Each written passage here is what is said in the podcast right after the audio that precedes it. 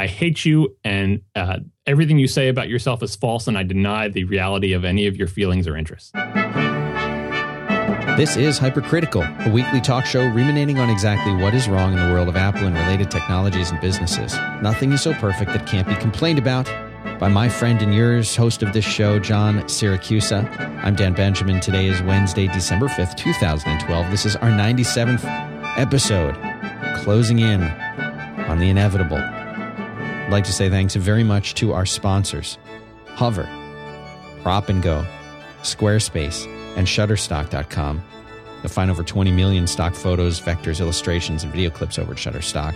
Find the perfect image for the website that you're building, for the iOS app, for the tote bag you're printing, whatever it is. They don't nickel and dime you. They give you one price. You get the high resolution. You get the full Monty, as they say. You can go there. You can sign up for a free browse account at Shutterstock.com. You don't need to give them a credit card. When you find the images you'd like to purchase, use the offer code DANSENTME12, number 12.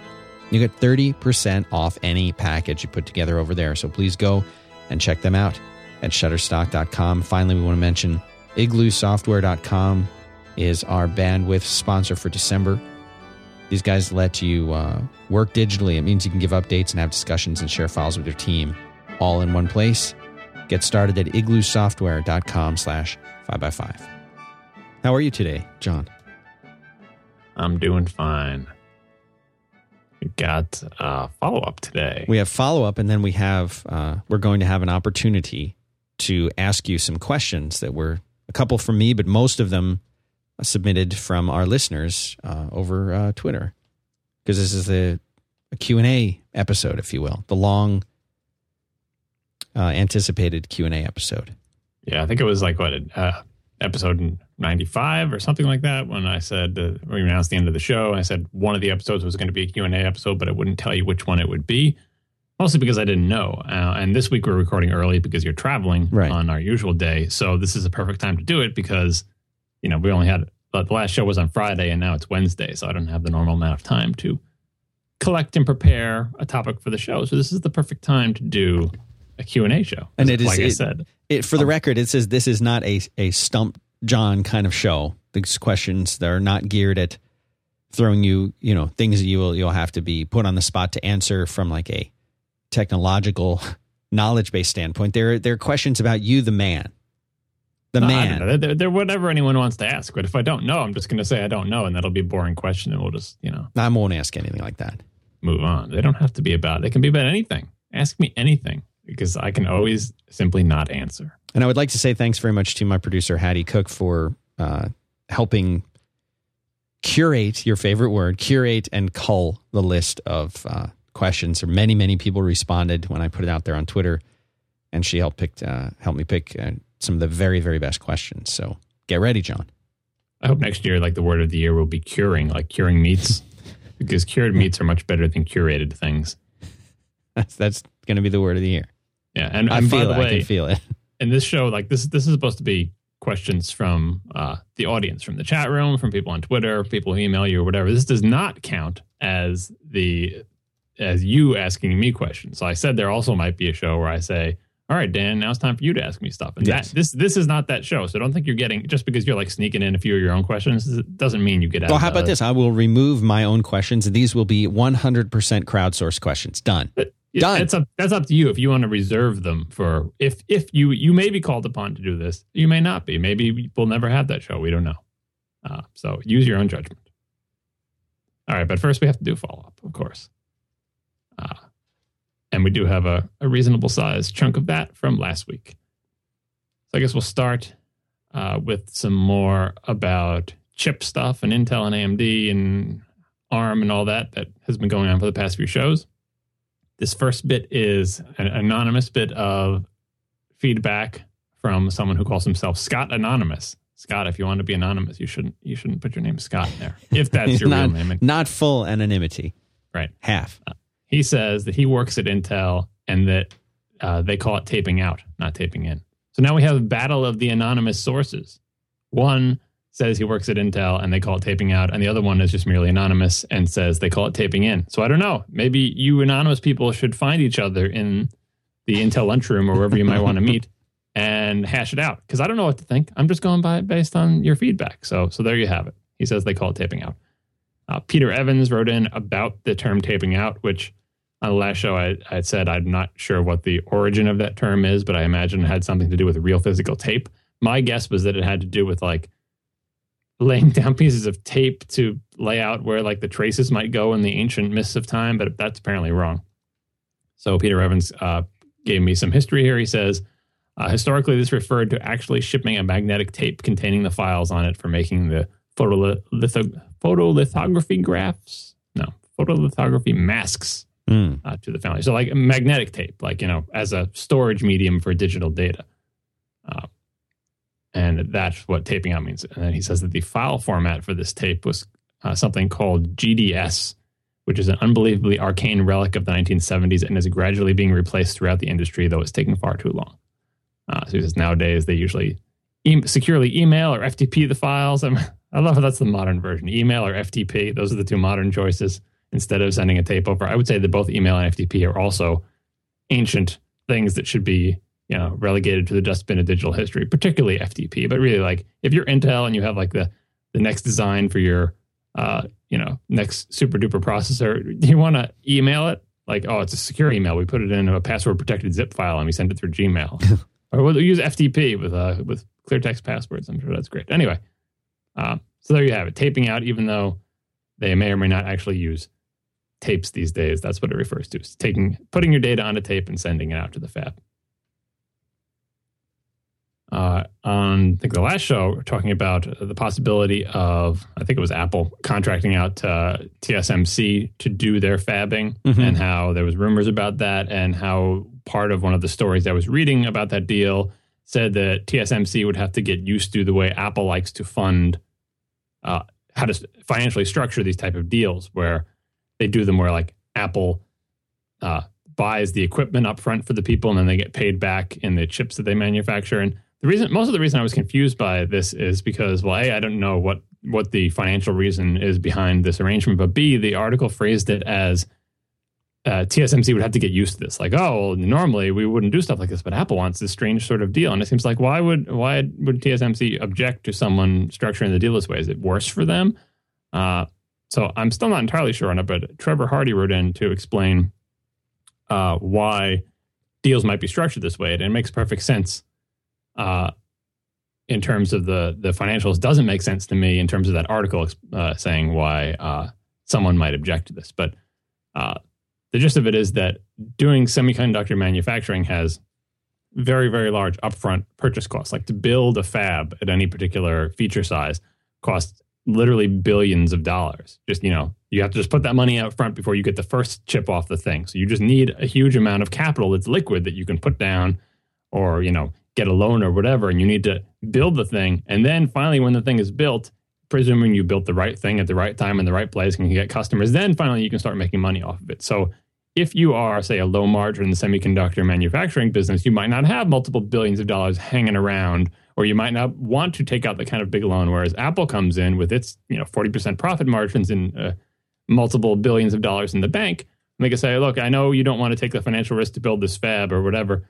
We'll put the money up front. We'll give you this money. You build the fab, and then you'll pay it back to us by, you know, making our, you know, chips or whatever your financial arrangement is. So like, they'll front the money for you. And I'm sure Apple extracts, you know, lower profit margins for the semiconductor manufacturer based on that or whatever. So maybe that's why they don't like the deal. But anyway, that's, and Apple does that with lots of other manufacturers, not just semiconductors. Like, they do the thing, you know, we'll buy them, we'll put the expenditures up front to buy these metal machining tools or whatever, to do these precise machining of aluminum and stuff. And then we'll buy you the tools, you put them in your factory and you churn them out. So anyway, this is all speculative because no such deal has yet taken place. But this is Trevor Hardy's explanation of why the deal might be arranged this way. And of course, you know, why, if Apple has this money, why don't they just do it themselves? Well, presumably the fab, the people who run the fab have expertise in manufacturing. You know, Apple just has the money and they'll give it to those guys and say, oh, they know, you know, how to build their fabs and how to run them and stuff like that. And we'll just front the money for them. Jared Williams wrote in to talk about AMD and how we talked about, you know, what if Apple bought AMD? What would they get out of it? Would it be a good idea or bad idea? It said if anyone buys AMD, AMD has to renegotiate its cross-license agreement with Intel. And this is, I'm assuming Jared learned this from the exact same place that I learned it, which is the AnandTech podcast. I put a link to it in the show notes because it's a good one to listen to. Lots of great technical info. I mean, if you don't like hearing about, if you think I went into too much detail on the chip stuff, you probably won't like this podcast. But if you think I didn't go into enough detail, you will like this podcast. Right. And so I listened to the, one of the recent episodes where they talked about AMD. So AMD and Intel have a cross-license agreement. You know, lots of companies have these where they get into some sort of patent dispute or intellectual property dispute, and they come to an agreement. They say, okay, you can use our intellectual property and we can use yours, some limited subsets or whatever, and then we won't sue each other or whatever. We'll go forward. But part of the deal is apparently if either company gets bought by anybody, if Intel changes ownership or if AMD changes ownership, that deal is off and has to be renegotiated or not or whatever, you know, but that deal is null and void. And, you know, so if anyone buys AMD, you know, you're not automatically getting, for example, the ability to make x86 processors because your agreement with Intel that lets you do that is gone and now you have to renegotiate it. And similarly, if AMD or Intel gets bought, Intel's ability, I'm assuming, and the AnandTech podcast assumes as well, that Intel's ability to use x86 64, the 64-bit instruction set extension invented by AMD and used in all of Intel's modern desktop processors and laptop processors, Intel needs that to be part of its business. So it's not like if someone buys it, all bets are off, and then, you know, tough luck. If someone buys either company, the two parties are going to renegotiate because they need each other. Like they each have something the other person wants. Intel is no good without the ability to make x86 64, and AMD is probably no good without the ability to make x86 chips. So they both have all sorts of super done patents, I'm sure, and plus other intellectual property based on the stuff they've invented. But that's one more monkey wrench in the possible theories about someone buying AMD. And by the way, if you listen to that AnandTech podcast about AMD, they paint a pretty dire picture of where AMD is. Like they've already sold off all the things they can sell off to make a quick buck. They're not well positioned in the market, and they're running out of money fast. And it doesn't look like their pipeline has any blockbuster products they're going to pull them up out of it. So it was a pretty depressing podcast if you're hopeful for the future of AMD. And then last week talked about Intel's transactional memory features that they've put into Haswell, and presumably all future chips, but we'll see. And someone with the funny name Guy Inglés writes in to tell me that transactional memory is probably more useful in the kernel than in user space code. So like the kernel maintains lots of shared resources like the unified buffer cache, where it, you know, caches access to files and other things like that in memory. And lots of other processes need to manipulate that cache because they all, you know, go into kernel space and do that. And years ago, as Guy points out, Mac OS X used to have just one big giant lock around anything. If you go and do anything with like the buffer cache, you go in there, you grab one big lock, and everyone else is blocked out, even if they weren't even going to touch anywhere near where you're going to touch. And that's sort of, you know, coarse-grained locking. It's not particularly good for concurrency because you say, oh, you know, there's five processes that want to screw with this thing, and they're really not going to overlap at all. But if we have this coarse-grained locking, only one of them can do it at a time. So Mac OS X has been making finer grain locking over time to say, okay, well, if these guys really aren't going to conflict with each other, we can have these smaller locks onto these smaller areas, and then they can both go at the same time, and that's great, especially multi-core CPUs. But with transactional memory, in theory, you could rewrite this parts of the kernel to use the hardware transactional memory features and say, okay, everyone just go at once. And if any of you actually have a collision, then yeah, you'll get rolled back and have to do locking stuff or whatever. But in the hopefully more common case where there are no collisions, no one has to grab any locks at all. Like, you know, 16 virtual cores can be having processes running that are messing with this part of the kernel. So we'll see. I mean, like lots of speculative hardware features they think will be good for some theoretical kinds of workloads, there's two things. One, you have to see how many real world workloads actually conform to this theoretical thing that will be better. And two, you have to get people to actually rewrite their software to take advantage of your cool new features, or tweak your software, or do something, or at least recompile it, you know, depending on how high the bar is. So we'll see where that goes.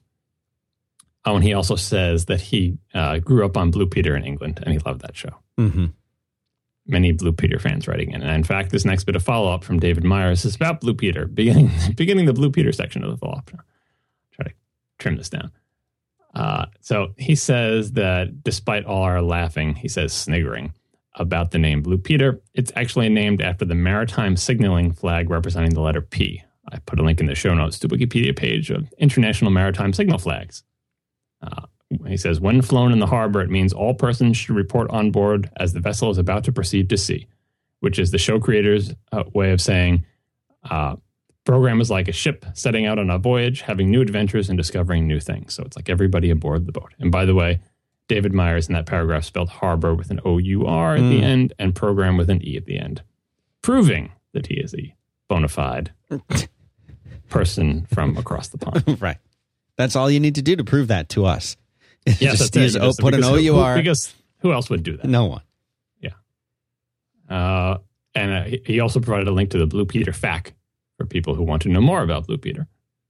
He says, having grown up in the 60s in the UK with only a couple of channels on TV and only 1 hour per day of children's television, Blue Peter was a major influence on the formative years of many in my generation. And I can attest from the feedback that that is true. Many people wrote in simply to say that they watched Blue Peter and they loved it as a kid. So there you go. It's like the British Sesame Street. I still didn't actually go to YouTube and like try to look up an episode to see what it was like. So I just like imagining what it's like in my head and not actually knowing. Okay, actually that was the end of the Blue Peter section. A little bit about the Wii U from someone named Christopher, whose last name I could not find. He provided a link to a YouTube show, channel, thing, whatever, called The Way Games Work. I watched a little bit of it and it looked like it was pretty good. This is about how the Wii U gamepad works. It talks about capacitive touchscreens and gyroscopes, and it's not particularly techy, but it's, you know, if you want sort of a fun high-level overview of how the stuff inside the gamepad works, you should check it out. It's in the show notes.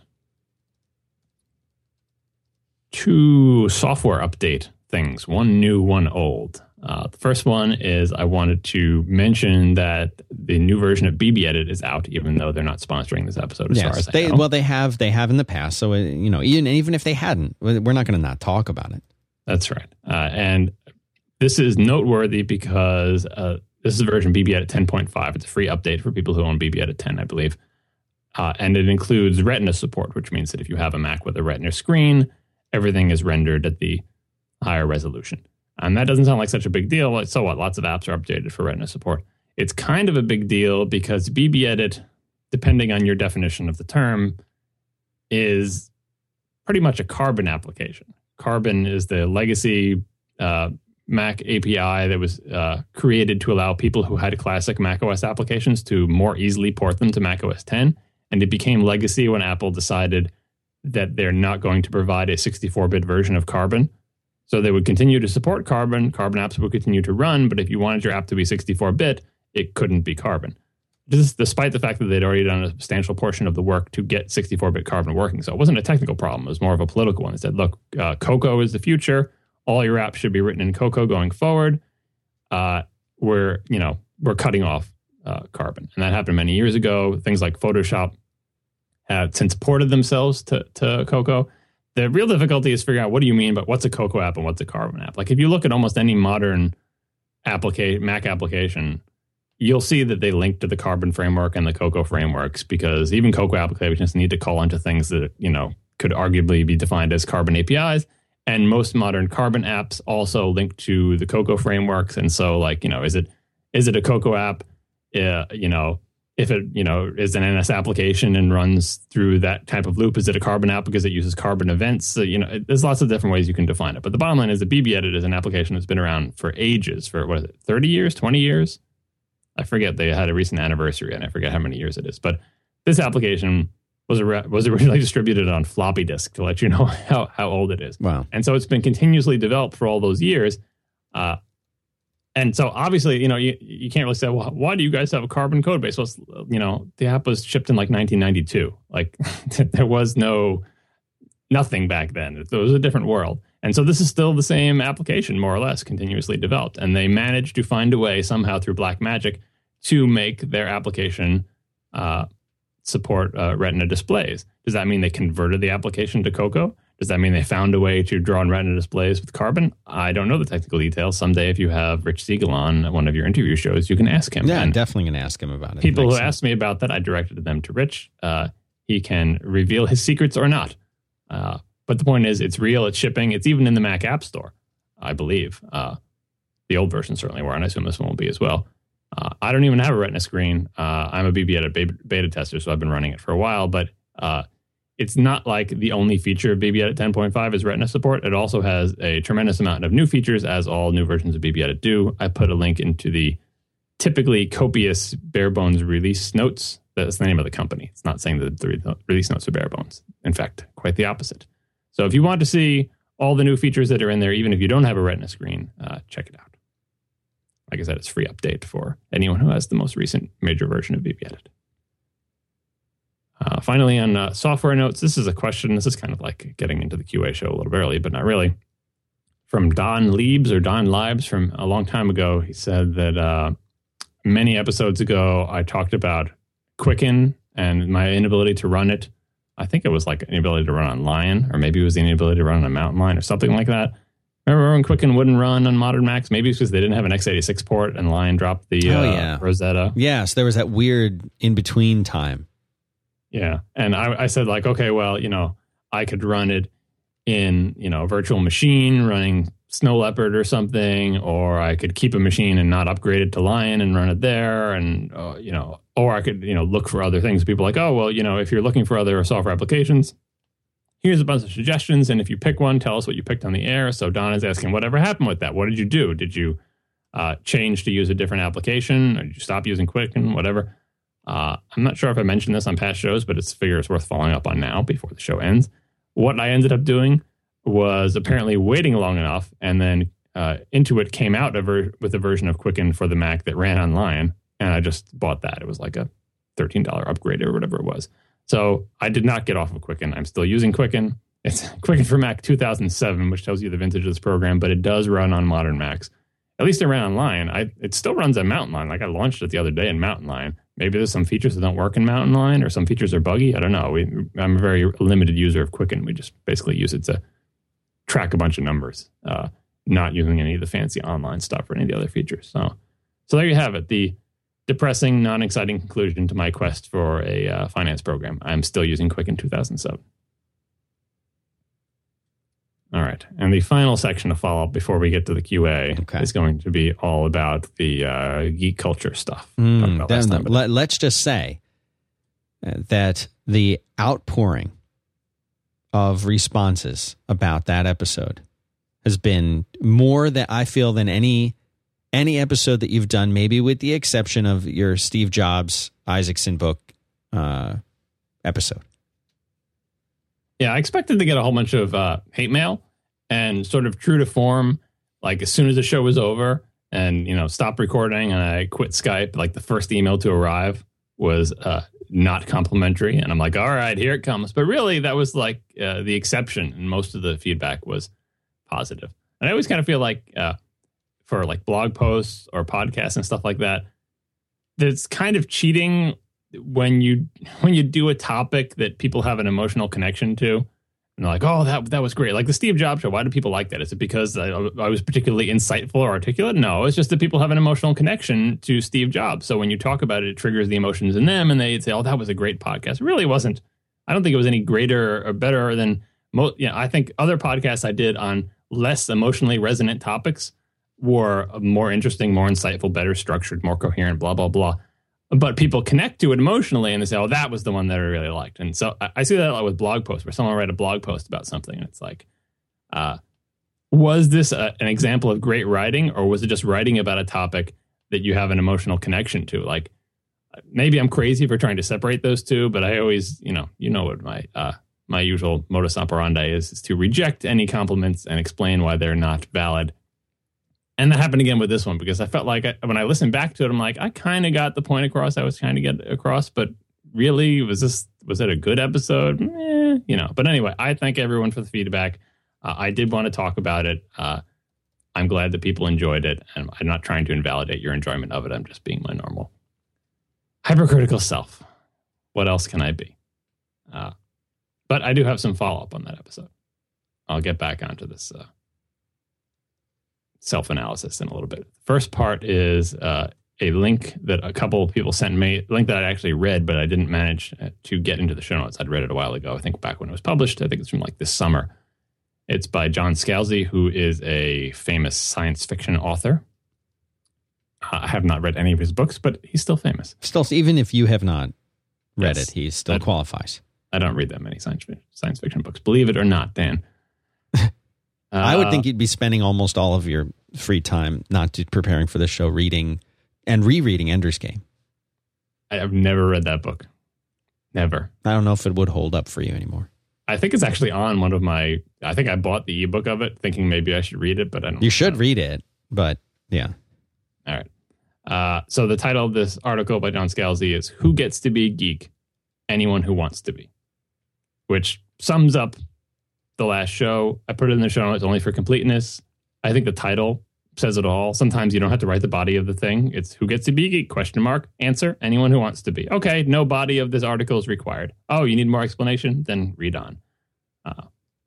So he said it better earlier. So there you have it. Some more feedback from people talking about, misogynists and stuff like that. And it made me think of another point that I should have put into the previous show. It's about what you are versus what you do. This is another one of those things like that your mother tells you when you're little that adults should still remember because it's valid advice. Lots of the people who are giving feedback and writing back and forth to each other on the web about the fake geek girl issue fall into this trap. I did it myself, I'm sure, in the previous podcast of calling someone a misogynist. You've surely heard that. Like the guy who I read all that stuff from, was it Tony Harris or something? Some comic book artist who I didn't know who wrote that terrible thing, right? That was kind of the basis of the article that I was riffing on in the previous show. You know, well, clearly he's a misogynist, right? I mean, just read what he wrote. I think it's not particularly useful to talk about people in that way, like condemning. It's better to condemn their actions than to say they are something. Because if you say someone is something, you are a misogynist. Well, like, how can someone change what they are, right? But if you say that thing you wrote, you know, is misogynistic, right? Or that thing that you said, like if you can condemn their actions, people can change their actions. Like, okay, well, going forward, I will not make that action, right? But if you say, oh, no, you are a misogynist, well, then how can you ever change that, right? Once you label somebody as what they are, you're backing them into a corner, basically, because they will lash out and be defensive because, you are labeling me as what I am, rather than saying that thing that you did was bad, or, sexist or racist or whatever you want to pick, because they can say, okay, well, I just won't do that thing anymore. I agree with you. That thing I did was bad. I will change my ways. Then going forward, I will not do that thing. Because if you label them as a misogynist, then everything they do from then on, it's like, well, I'll disregard everything he does because he's a misogynist. Well, if he does not act in that way going forward, then he's not, so I'm talking around in circles on this, but basically I am a big proponent of the idea of condemning things that people do and say and their actions and policies and stuff, rather than labeling them, because once you label somebody, it ends constructive discourse. All right. And as for the topic of that last show about, fake geek girls and misogyny and all that stuff, I'm really surprised I didn't get any feedback condemning me for pitching myself such a softball. Like, no, wait, what do you mean? my bold stand against misogyny. The next show, you're going to talk about how I feel about killing puppies and stealing from the elderly. Like, it's such a softball. Like, what am I going to do? I'm going to be for it. I'm going to be pro misogyny. Like, it's really, it's. You're saying it was too easy for you to take the side that you took. I mean, I just thought it needed to be said, and it was kind of obvious. But it's not like it's not a controversial issue. And in hindsight, that's probably why I didn't get a lot of hate mail about it. It's because, like, what am I? Are the people who are pro misogyny going to write me and tell me actually you're wrong and we should really hate all women? Like, I guess maybe those people are out there, but they're not listening to the show, right? But it really was. It was a softball. Like, I'm not tackling a topic where I really have to think hard about what the answer is there, right? But there are much more complex facets to this. And a lot of people did bring up the more complex things. One of them is the, can I say DICK on the show and we won't get... Do it. We don't have to get bleeped or anything like that. I don't know. It. It could be the short version of some person's name whose mother named him Richard. That's right. Anyway, do it. So the Penny Arcade Dick Wolves controversy. Are you familiar with this? Okay. I need this explained to me because other people have made reference to this. I don't know what it is, and I'm please explain this. Yeah, people not in Penny Arcade circles might not know what this is. Is this different from Rape Wolf? It's the same thing. Okay. So I put links in the show notes to this topic. One is an article by all lowercase Arthur-IGN, whose real name I could not find. The title of his thing is On Dick Wolves, Ethics, and Why I'm Not Attending PAX East. And it is kind of a personal explanation of how this issue made him decide not to attend PAX East. And then he linked to, and I also put in the show notes, a link on a site called debacle.tumblr.com, which is the pratfall of Penny Arcade, a timeline. It is a timeline, trying to be a dispassionate timeline of all the events that happened in this controversy. So if you want to see either someone's reaction to it in summary or just like a timeline of like, this happened, then this happened, then this happened, then this happened, you can read both of those. Now, I don't want to get into this issue mostly because it is a complex issue, and it's not someplace where I can say, oh, party A is totally right and the other side is totally wrong or vice versa. There are nuances on both sides of this. I think for the people who ask me, like, what do you think about this issue or whatever, my best answer to it is a blog post that I wrote on my blog that never gets posted to, but I wrote this blog post many months before the Dick Wolves controversy erupted. Right. When I read it, I'm like, I must have written this afterwards because this must have been like my way of like responding to the Dick Wolves thing without addressing it directly. But then I looked at the dates. I'm like, no, this was months before the Dick Wolves thing. But I think it is entirely relevant and related. So if you want to see sort of a somewhat oblique answer to this entire controversy or where I've come down on it, you can read this post. It's called No Movie for Old Men. It's at my hypercritical.co website, which was previously syracusa.tumblr.com. They'll both redirect to each other. And that will give you an answer to the question of what do you think of that big controversy? Like I said, I don't want to talk about it because it's a type of thing where both, I can say both sides are equally wrong and both sides are equally right because they're not. There is an imbalance there. Here's my summary for people who want to hear something. I think the Penny Arcade guys are well-intentioned, but reacted very poorly. Again, that's what I'm talking about, saying what they did and what versus what they are. I don't think they are any kind of horrible human beings. I think all their motivations are good, but I think a lot of their actions were not good. And on the other side, I think there was a lack of understanding about, why the Penny Arcade guys had such bad reactions. Because again, not understanding to excuse it, but understanding because if you understand why it is that they're acting that way, you're better able to help them alter their behavior versus just trying to condemn them. So it was just a bad situation all around. And there were no winners in this, and you can read all about it if you want to. I know they didn't explain it to you, Dan, but if you're actually interested, if you read it, I will have to research it. That's all right. You will get it. And so this is how wimpy I am on this show, because I don't think, the reason I picked up the softball topic last time is because I'm like, it needs to be talked about. And part of it was because I think it should be such a softball, and I couldn't stand seeing this debate around it, because it's like, this is cut and dried, simple. No real controversy. We should be completely clear on this fake geek girl thing. It's ridiculous. And that I was totally willing to take a stand on because it's sort of, a criticism of geek culture, which this podcast is about. The nuanced issues, I would rather have people sort out on their own and not try to come down with like, nope, this is the way it is on that particular issue. Sorry if you're disappointed by that, but this is, in the end, not really a podcast about... it's a podcast about whatever you want it to be about. I know, but this is what I want it to be about. All right. So another link that a bunch of people sent me that I thought was interesting. This one, I think, was the first person to send it to me. And I'm reading his name because he provided a pronunciation. Yay. Cameron Higby Nakan. or Nakan. Nakan. Yeah. It is entitled 5 Geek Social Fallacies. It is by Michael. Oh, another guy with a hyphenated last name. Suliban Wilson, maybe. It is from 2003, so ancient in internet time, and yet I had never seen it before today. And these social fallacies, they're abbreviated in the article, GSF number 1, 2, 3, 4, 5, so geek social fallacy number 1. Geek social fallacy number 1, I think, is the most relevant to the previous discussion. Here's the definition from the article. In its pathological form, GSF 1 prevents its carrier from participating in or tolerating the exclusion of anyone from anything. be it a party, comic book store, or web forum, no matter how obnoxious, offensive, or aromatic the prospective excludee may be.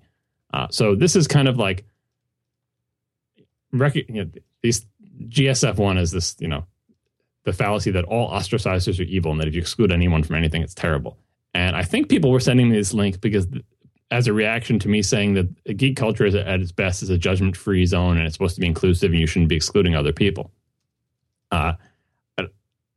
I don't think that the points in this thing and the points I made in the past show are opposed at all, because there's quite a range between being best friends with somebody and being actively hostile to them and denying them the right to even self-identify as the thing that you identify at, right? That's what I was railing against. You can't tell someone they can't call themselves a geek or are faking or just a terrible person, right? That's what you can't do. It doesn't mean you have to be their best friend and hang out with them every day. Like, there's no, and so this geek social fallacy number one thing is like, not only can you not be a terrible person to them and deny them their own basic rights of self-identification and say they can't possibly belong to your group, but you have to like invite them to all your birthday parties. And that's totally not what I'm saying. Like, there's a huge range. All I'm saying is don't be a terrible person to the other people and don't deny them their basic rights.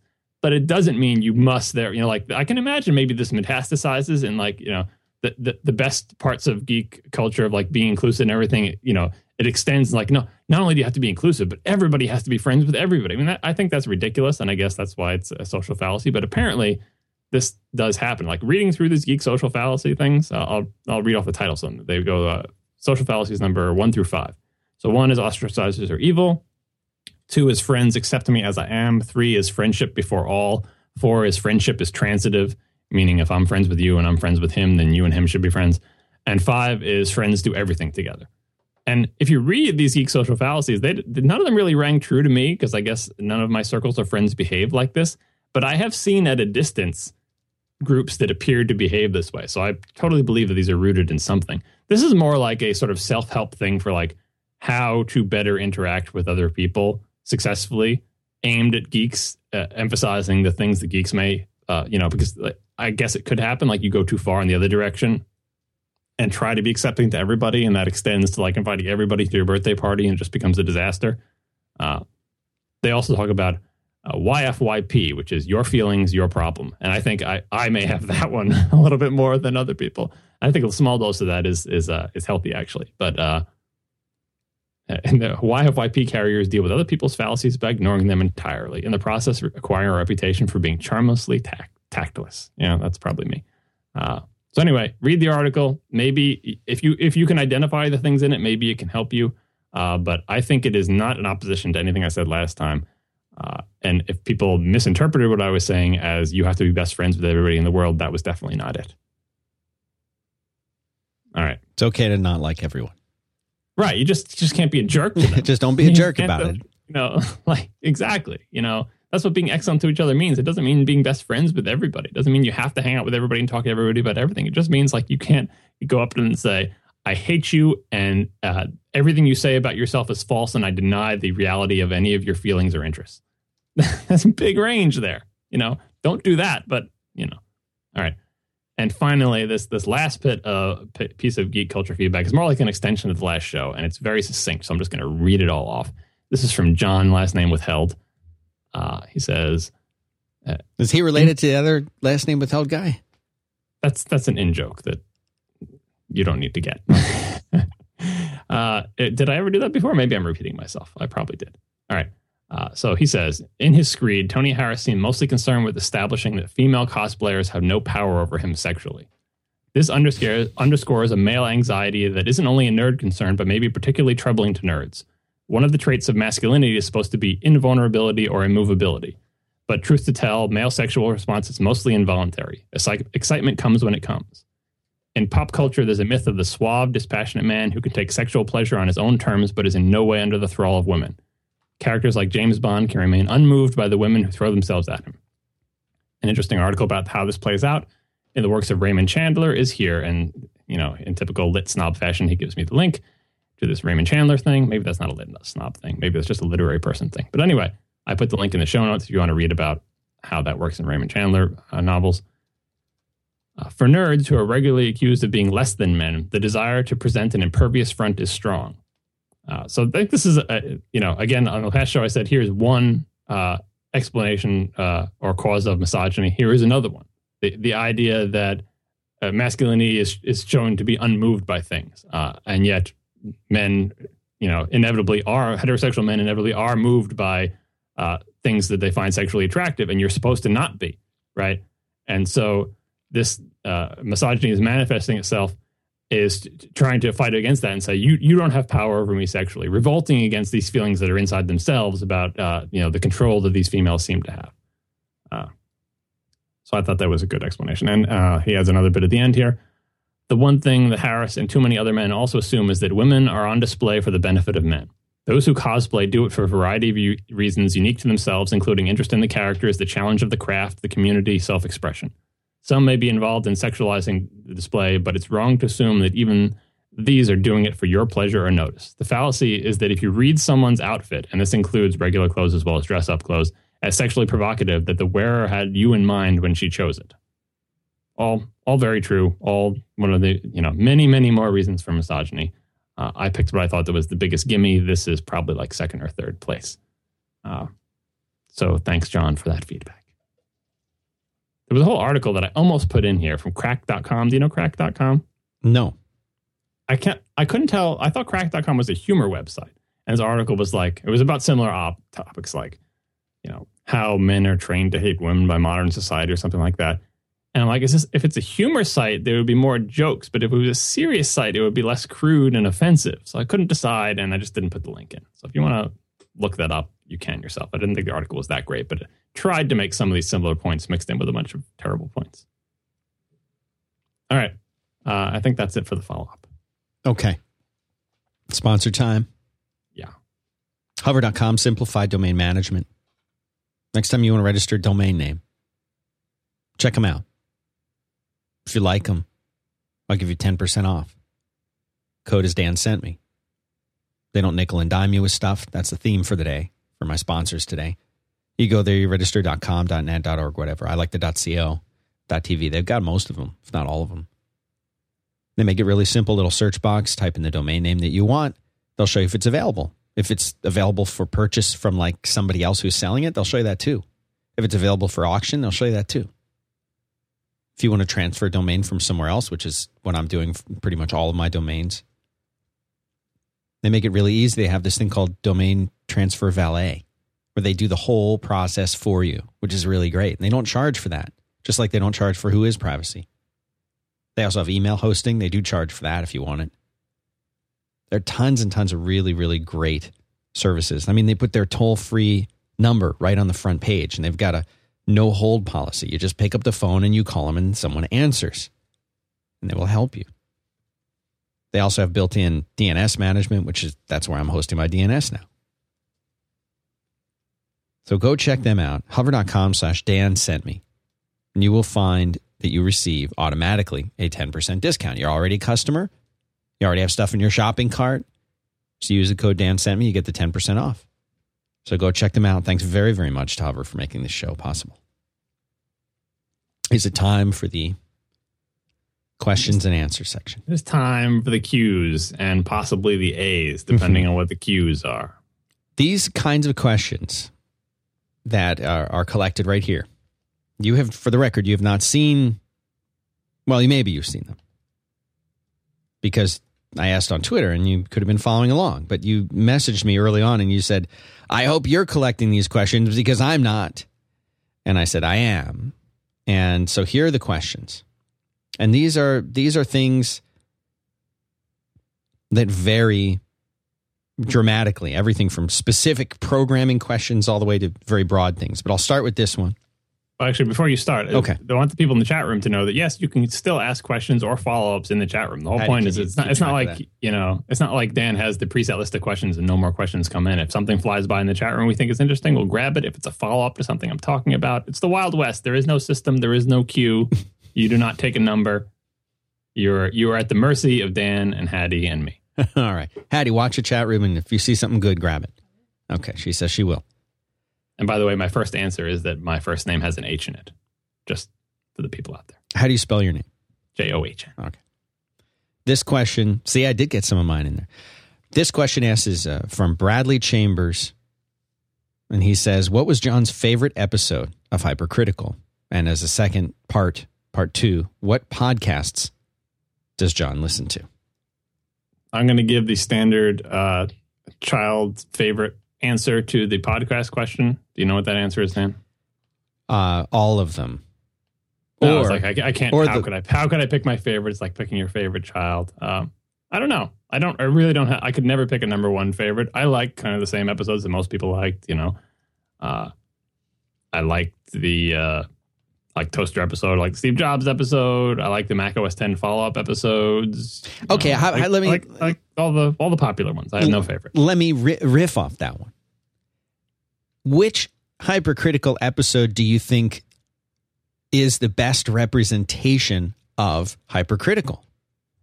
Oh, that's tough, because like there are ones that stick to the format the closest, but they're not necessarily the best. My main problem is, as always, that I'm an old person and can't remember anything. And I can barely remember those 100 of these things. I can barely remember the podcast. Like sometimes they only come up like, oh, hey, wait a second. Didn't we do a show about that? Right. Like, that's how you know you're getting old, when you can be reminded about something that you yourself have done. Oh, yeah, and not that long ago. It happens all the time. I think it really depends on your interest, because the problem is I think a lot of the episodes are like, I come out and I go like, that was exactly what I wanted to do. But if no one is interested in that topic, people go, oh, that episode stunk. Like, but whereas if you happen to be really into model trains, and I happen to do half of a show about model trains, like a good example is the video game controller episode. If you don't care about video games or controllers, that show is like death, right? But if you really care about video games and controllers, like, oh, that's my favorite one, right? So maybe that's the most quintessential episode, because it's so polarizing. Because where I really got, down and detailed into a topic that I care about. But think about, just reflect, if you will, on the Steve Jobs Steve Jobs biography book. When you talked about that, to me, that one, or maybe the Toaster episode, are, as you would say, textbook or quintessential Hypercritical. That I feel like if somebody could listen to either of those episodes. Maybe it's the Toaster one. Yeah. Like if you can listen to that Toaster episode, if you enjoy that, you're going to, you get it. You totally get it. And you're going to. Yeah. What I was saying is like, it really depends on if you can relate to, I get all excited about these topics that I'm interested in. You have to be able to maybe you're not excited about toasters. There's got to be something in your life that makes you feel that way. And if you're just a laid back kind of person, doesn't care about this stuff and just sounds like complaining. All right. So I don't know. I don't have a good answer to that one either. This is going to be the theme of most of these, is that I either don't have answers or don't have a good answer. Well, and to continue this, Eric Price asks, what are some of the topics you'd planned to discuss but haven't gotten to? We skipped over the second part of that question. Oh. I remember that far back in my history. It was you wanted to also know the other podcast that I listened to. And a lot of people ask this all the time. I was thinking of, this is another thing I'll have to do, is on-the-fly show notes, or keep track of what I need to put in the show notes. So, the list of podcasts I listen to is not that earth-shattering. Like at various times, I've listened to almost all the 5x5 shows. There's just too many of them, and I can't fit them all in, so I've pared it down. I don't rattle off every single 5x5 show, but I listen to Marco's show, I listen to Back to Work. I listen to Amplify when I have a chance, which is rare these days. I listen to all the incomparables, of course. Periodically I'll listen to the other shows if the topics grab me, but basically go through anything by 5x5, and if you see a show that's on a topic you think you like, then listen to it. So I endorse all of those. The ones that everyone listens to, I don't know. Fresh Air, All Things Considered, not All Things Considered, Fresh Air, what's the other one? Hourglass. This American Life. Yes, This American Life. Is that earth-shattering? Radiolab things. A little bit of Radiolab, the number of subscriptions in my podcast section on iTunes is huge. There's no way I could listen to them all. I think it's over 100, right? And I just pick and choose what I'm in the mood for and throw them on that. You Look Nice Today, I listen to. Roderick on the Line is a great one. Maybe these, those are the lesser known, maybe. If you like Back to Work but don't listen to the You Look Nice Today or Roderick on the Line, you should. Planet Money, the talk show, people, I'm just reading stuff off the people right in the chat room. Geek Friday, I actually do listen to pretty regularly. Not earth-shattering. The few gems I think I have that at points that I've said before is, one, if you don't listen to The Flop House, you should, which is a podcast where they watch bad movies and then complain about them, and you can understand why that might appeal to me, and not just because My friend's brother is part of that show. And the other podcast I listen to that's just started is the AnandTech podcast, which I think is great, in-depth, nerdy stuff. I also listen to Core Intuition, Guy English's couple of shows. He's got one called Ad Hoc, where a bunch of people talk about stuff. He's got one called Debug, where he talks to developers. Edge Cases with Wolf Wrench. Oh, so many podcasts. I'm not just going to read down my iTunes things, but those are my suggestions for rarities you might not know about. Roderick on the Line, The Flop House, and the AnandTech podcast. You may not have heard of, may not have been into, and if you listen to this show, you might like them. So there you go. All right, and you were going to continue with the next question. Yeah, kind of related to that one. Eric Price, what are some of the topics you'd planned to discuss but haven't gotten to before ending the show? None. Like I said on the previous show, I had a list of topics. I got to all of them, and and then some. There's nothing on my original list that I did not get to talk about. All right, I'm looking at some. I'm trying to decide where we can take this. Let's see. Someone said the Flophouse sounds similar to How Would This Get Made? No, except no substitutes. The Flophouse is the one, the only, the original, as far as I'm concerned. The best bad movie podcast. Don't listen to How Did This Get Made? Don't listen to those other ones. You want the Flophouse. And by the way, the Flophouse is one of those shows, kind of like Hypercritical, where you have to actually listen from the beginning. It's been on for like 5 years. You're going to feel like, I'm going to go back 5 years and listen to this stuff. Yeah, that's the only way it works. It's the only way it works. You got to go back 5 years and you got to plow through them in order. And then finally, you can appreciate the current episode. It's worth it. Okay. All right. Pez Pangeli asks what your top 5 favorite video games are of all time. And if they are still, if they still hold up, if there's something we should play, or if they're just, memories and things that you have that you enjoy. Yeah, if I had to pick my top 5, I would not pick based on like memories, like I enjoyed playing Lode Runner as a kid or whatever. I would pick based on what I think the quality of the games are today. If I'm not going to rank them. So this would not exclude modern era consoles. This would, because we had a question from Alan Starnes who said, what about that if you were to exclude modern era consoles? Well, but I don't think you need to answer. I say just everything that's available to, that could have been played or whatever. I'm going to go with like Ocarina of Time, Mario 64, Shadow of the Colossus, Eco, Journey. Like that's just off the top of my head. No ordering implied there. That's an easy top 5 to pull out. Maybe I'm forgetting some in there, but that's an easy top 5. And some of those are current generation, some of them are not. Like, did you count Eco and Shadow of the Colossus as current generation because they have PS3 ports? They were both original PS2 games, and that's where I originally played them. Yeah, that's a short list. And it's not a particularly shocking short list if you listen to this show, because I talk about all those games constantly. My Next Appliance is the person's name. What is it? My Next Appliance. These are all the Twitter handles, My Next Appliance. I know. What was John's first tech device, and how did you fall in love with tech? So I don't know, how would you define tech device? Does that include a computer? You mean like the inclined plane? I don't know what counts as technology. I don't know. Maybe that's part of the question is bundled into the question. They probably mean electronics. I think they do. I think they mean like, was it a calculator? Trying to think of what I had. Scientific first. Calculator. I think the VIC-20 was the first thing. Oh, wow. It was like, I'm trying to think of, remember that football game with the red lights? But yes. I think I had the VIC-20 before the little football game. No.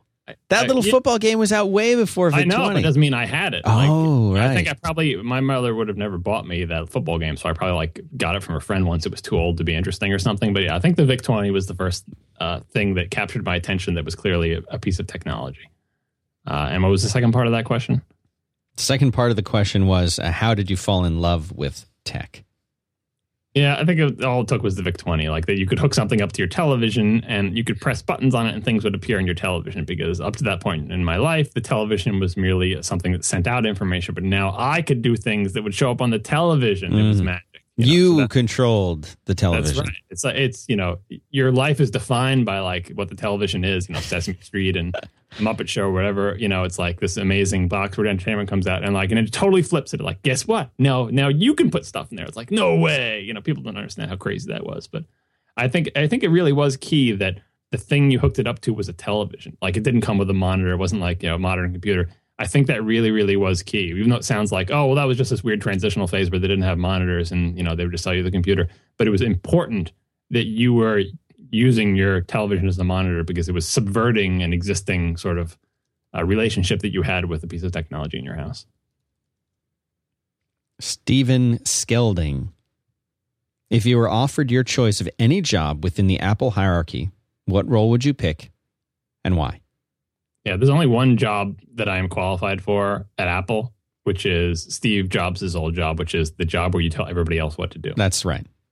And you know, and that there's not an opening for that job because really my only qualification is that I have strong opinions about things. And that's probably true of a lot of people. Like, you know, I'm not an Objective-C programmer. I don't do user interface design. I'm not an electrical engineer. Like, I'm useless to the organization in any capacity except that one position where you tell everybody else what to do and rule with an iron fist. And I'm not saying I would do a good job, but that is the only position I can imagine taking at the company.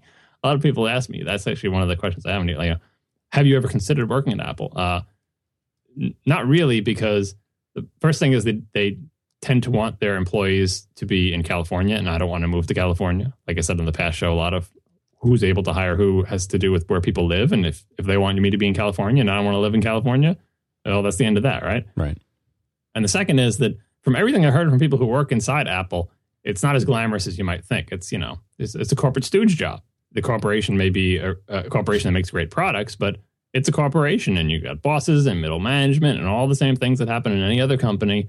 And yeah, it's great because you get to work on really cool things. And if you happen to be in the right group, you can do some really great work and change the world and blah, blah, blah. But, you know, it's just another job, right? Like, unless you're a guy in charge of something, you can really influence stuff. I'm not sure, you know. Okay, so this ties in perfectly with Alex Chan's question. Tim Cook resigns tomorrow and appoints you as his successor. What is the first thing you'd change at Apple? The first thing, because it's the easiest gimme, is it's difficult to know because like... Wait, what gimme? Yeah, I'm going to say something, but the question is, what would you change? And that implies that you know everything that Apple is currently doing, and we don't. Obviously, it's secret. So if I go in there and if the only things that Apple was doing were the things I know about now, the first thing I would do would be to start a project to make a new file system. Now, maybe they already have a project to make a new file system. Maybe that's going to come out next week. I don't know. But like from the outside, like that's the easiest gimme change because they desperately need a new file system. They've needed it for such a long time. It's such a key component in everything that they do. And it's only going to become more important over time. You just cannot have your data on a file system that has no idea whether your data is correct or not, and it routinely corrupts itself. It's boring. It's technical. It's like, oh, you're missing the big picture, blah, blah, blah. But I'm like, that's just a gimme. Day one, you go and do that. The reverse of that, the very difficult project, is that I would go about trying to change the company to make it more focused on server-side culture. If you've listened to Hypercritical for the past couple of years, you know I keep harping on this, but it's totally true. That the ways in which Apple is not like Google in terms of the focus on server-side hardware and software, I think it should be more like them in that regard. Doesn't mean you need to take away any of the good things that Apple does. Doesn't mean you have to, you got to make them like Google and make them bad at all. No, they stay good at the stuff they're good at, but try to also foster, you know, maybe it's like a part of the company, a section of the company, you just add to the culture, the kind of culture that makes you, you know, write your own infrastructure components like, you know, the Google file system or Bigtable or Spanner or the Apple or Amazon's web services and EC2, like, that needs to go into Apple. That kind of culture and idea and expertise that needs to happen. So that would be my you know. So there's two changes. One is the little tiny one about the file system, and the other one is big, giant, company-wide, sweeping, philosophical.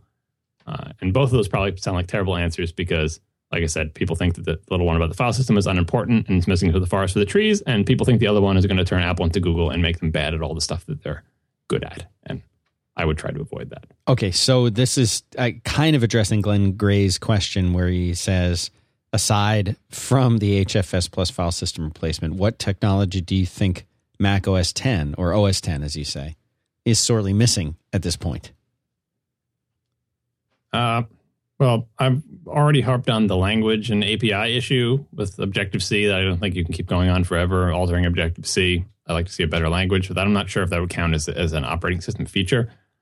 What I would focus on, I think that there's been a lack of really interesting stuff going on in the kernel space. I was just talking earlier today about like when you have an OS update. Remember when they used to give you an OS update in like many, many versions ago, Mac OS X, and it would say this update requires a restart, and you would just click the button, it would do the install, and then at the end of the install, it would say, okay, I've applied the 10.4.3 update. Click this button to restart, and then you just leave the dialog up on your computer. For Keep working, 6 months. Yeah. Right. Which is terrible. Like it's updating the operating system while you're using it, and then so the new policy is that they don't let you. They say, okay, this update requires a restart, and you have to just immediately log out, all the apps quit, and then it does download. It installs the installer, it downloads it while you're working, but then it does the installer when you're not working, right? So the idea of this requires kernel space changes and hardware changes and everything, but the idea of a system that is more robust, kind of more like mainframes, where you can like do things on the fly without restarting the system, like completely replace the kernel or swap out CPUs and all these crazy mainframe features that people who are into mainframe computers know about and say, this is why mainframes are still relevant because, I can replace the CPU without stopping any transactions on this machine that runs this banking system or whatever. Those type of features, hardware and software combined, an operating system that is sort of works with the hardware in a symbiosis type relationship where you can, modify, upgrade, recover, and inspect these things, in real time without restarting, without any sort of these barbaric things that we have to do now. And this is an example where people can say, oh, that's crazy. Yeah, maybe you need that for mainframes that are running banking systems and the stock market and stuff, but you don't need that on personal computers. But this is how technology works. Crazy features happen on mainframes first, like virtual memory. Who the heck is going to need that, right? And then it trickles down. And this is the next thing I think that needs to trickle down, especially as our electronics are becoming more like appliances. That we sort of have the technology and know-how to do a lot of these things, but so far not the will to say, I'm going to make a new thing that rejects the old way, that says, no, you don't have to restart when we give you an update to the kernel or some other part of the operating system. In fact, you can do everything on the fly. There is nothing that requires you to stop everything you're doing, turn everything off, dump all the contents of memory, and restart. So that kind of ambition to bring mainframe level robustness to things the size of a wristwatch or a phone. And I think that requires core operating system changes and some more exciting advancements there instead of just like adding slightly more fine-grained locking or transactional memory to the unified buffer cache or whatever. All right, let's do another sponsor, Prop & Co. Have you ever tried one of these? What is it called? Prop & Go? Prop & Go. I want to try and see if we can get it. We need to get one of them sent. Because this is what it is. It's like you've seen these laptop things you put on your lap, right? That have like the soft, like memory foam thing on the bottom, and it props up. That's what this is for the iPad. You can use it with an iPad Mini. You could use it with a full size iPad. You could use it with your Nexus 10 if you wanted. But it's perfect if you watch movies in bed or play games on the couch and you just don't want to sit there trying to hold something like precariously balancing it. It's perfect for this. Works anywhere. We use it a lot of the time. We'll just put it right here. I'll put it right here on the desk. Slide that thing around because it's really secure. It works with a case. You have a case on your device? It's fine. Just put the device down and you're done. You have an iPad Mini with no case? It works perfect. Even if we go into the... How do you say this? Otterbox. Can you say that, John? Otterbox? Little furry animals? Otters? Yeah. Otterbox. Yeah. Any tablet in or out of the case. It works just fine. We're going to get one of these sent to John. Okay. We're going to get you one. You get how did they come up with this 17% discount? I still don't understand why. You go to Prop & Go, PROPN, Go, propandgo.com, 17% off your order. Use the code Dan sent me. You can also buy it right from Amazon. These things are really cool. Adjustable. Any angle you want. Propandgo.com. All right. More questions for you. There's a lot of these. Boy, there's a lot. Prop & Go doesn't just work with iPads. I look at their website. They have like Kindles and stuff on it too. It works with any tablet device. Anything you can prop. Anything that is proppable. All right, here's a neat one. Jumping around. See Carlos Franco. If John could interview one person alive now and ask one question, who would it be and what would he ask? Oh, that's a tough one. You already had that chance. One question? With Gabe Newell. You already had the chance. I figure that you already did that, but maybe the second person alive now. I would probably pick Jonathan Colton. And I declined to tell you what the question would be because who knows, someday I might get to ask it to him. I don't want him to pre-think about the question. As a surprise for this show, we had Jonathan flown in. Right. And he's right here. No, I'm just kidding. I don't know. Like, that's probably my pick, but that's like totally a personal pick because that wouldn't be an interview. I wouldn't be doing it for the benefit of mankind. Because this would be a conversation. The world is not lacking in Jonathan Colton interviews, let's say. It's not like I'm breaking new ground, but I'm a big fan, and I think it would be cool. Maybe Bono. I don't know. Maybe I'd throw that in. Well, maybe Bono. Don McDonald, Old McDonald as we call him, asks if you still draw. And if not, have you ever thought about taking it up again? And if yes, have you ever posted or published any of your drawings? I don't really draw other than like doodling and stuff like, you know, but you don't get much time to doodle anymore in this modern computer age. Remember how much everyone used to doodle like in school? Because all you got, like you're bored and you've got a pencil and you've got paper and folders and margins and stuff. And so you doodle like crazy. But if you spend all day in front of a computer and a keyboard, there's like no place to doodle. And people don't. Like, oh, let me open up a little Sketchpad app and start doodling with my mouse. It's just there's too much barrier to entry. Whereas idle doodling, you just give anyone a pen and a piece of paper and like put them on the phone and they will just make tremendous creations on that pad of paper while they talk on the phone. That should be, if there's not already a Tumblr for this, there should be. Call it like phonedoodles.com or something like that, or idle doodles, where someone has a pen and any piece of paper or newspaper or anything near them and they're doing something else, like talking on the phone or you know, just having a conversation with somebody. And the amazing things that come out of people's hands when they're just idly doodling, crazy looking fractal things, cityscapes, you know, giant robot dinosaurs, like all sorts of amazing things. I think those should be collected because that's the type of thing where you say, oh, I don't draw. But then you look at the huge volume of doodles they produce during the year. I'm like, that's art. Like you're expressing yourself unconsciously, perhaps. But other than that, yeah, I would say, no, I don't do any formal drawing anymore these days. Kind of for the reasons stated in my hypercritical thing on the Ars Technica article, you can read if you want to. I do have a lot of my old stuff hanging around. Like when I was a kid, my entire room was covered with comics that I cut out of the newspaper and posters and also things that I drew myself. Like covered entire walls and onto the ceiling. And I have some of those things saved. Also around my house, I have some of the paintings I did when I was a kid because I took art lessons from the time I was like 8 until like 16. And worked my way up through various things like, you know, what was it? Pencils, oil pastels, watercolor, acrylic, oil paints, sort of in that progression. And so I have a lot of these paintings still around. They're hanging up in my house, like in my TV room. They're not particularly good paintings. I haven't published them anywhere. You're not missing anything, believe me. But I enjoy looking at them. Like I'm sitting there watching TV. I can glance up and see. I enjoy seeing my own artwork from when I was a kid in my own house. It makes me happy. And like I said, most of the other things I did are like pretty bad copies of Larry Elmore paintings. If you don't know who Larry Elmore is, you should Google that and look at his stuff because it's awesome. So there you go. And another. Oh, go ahead. I'm sorry. I wanted to. For people who don't like my lack of telling you what I'm going to ask, Jonathan Colton, I'll give you my Bono question. Probably my Bono question because I'm never going to meet him and he's never answered my question, so it's no danger of that. I would probably, and this tells you what kind of terrible sycophantic fanboy type questions I have in mind here. I would probably ask Bono. I always wonder this about artists who have had long careers, and you know, Bono started his band when he was like 17 years old, right? And they're still together. It's kind of like the Rolling Stones, you know. You can't stop them, right? And some people say they should stop because they're old people now. But I would ask Bono, when you listen to like an early album, like you listen to Boy or October or something, and you hear that 17-year-old kid on the album, like singing from the top of his throat and screeching and talking about stuff. Like, you know, how old is he now? He's like 50 or something. Maybe he's 60. I don't know how old Bono is. Sorry, Bono, if you're not 60. What do you think of that kid who you hear? He is 52 years old.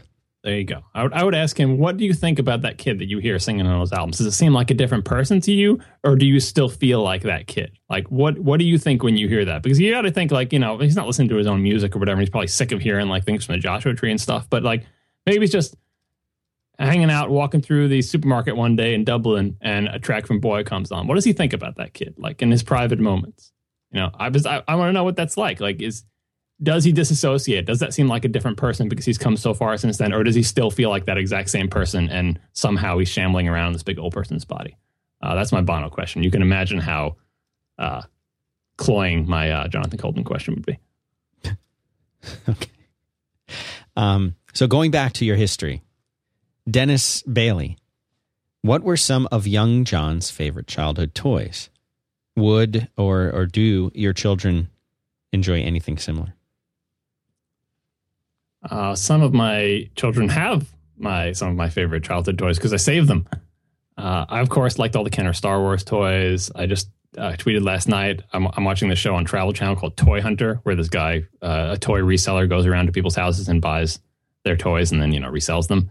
And it's just like, if you are my age, you know, mid to late 30s, you will see all the toys that you played with as a kid on this show, and it's kind of depressing and kind of exciting. But anyway, the Battlestar Galactica plastic toys that came out when that series was on, I lost my Battlestar Galactica Viper, and then we moved to a different house. Oh, and man. I was like, I lost my Kenner's Stormtrooper, just a plain white Stormtrooper, and I lost my Viper, and those two losses like continue to haunt me to this day.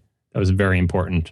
Those toys were very important to me, and we moved to a new house without them, and I was crushed by it. I liked a lot of the imported Japanese transformable things. So like I'd go to the Tri-County Flea Market and Long Island Arena, for people who are from that area, two places where they had flea markets where they had import sellers who would sell boxes with Japanese writing all over them of, you know, Voltron or various Robotech types of toys. Not branded as Robotech half the time because they were from the original Japanese series. Yeah. They were die-cast, many small parts, like a plastic plus die-cast, plus lots of hinges and tiny little things. Toys that did not exist in America because you couldn't give... like, these were basically toys for adults, practically, because you give this to any normal kid and they would destroy it. But I love these things, and I would buy them for, like, you know, $60 or $80, which is a lot of money in, like, 1982 for a little kid. A couple of those I still have, and I gave to my son, and he's, like, not interested in them, which is depressing, so they're just up on his shelf. And, of course, things like Legos and stuff, which were... That was my toy construction kit, where I would build other toys out of the Legos. That's probably, if I had to think of one toy that I played with the most as a kid, it would probably be Legos, which I'm not supposed to say as Legos, but I do because yeah, Lego toys and blocks. Yes. All right, so let me shift gears a little bit because people are they ask a lot of technical questions here, and I'll pick a few of the lighter ones.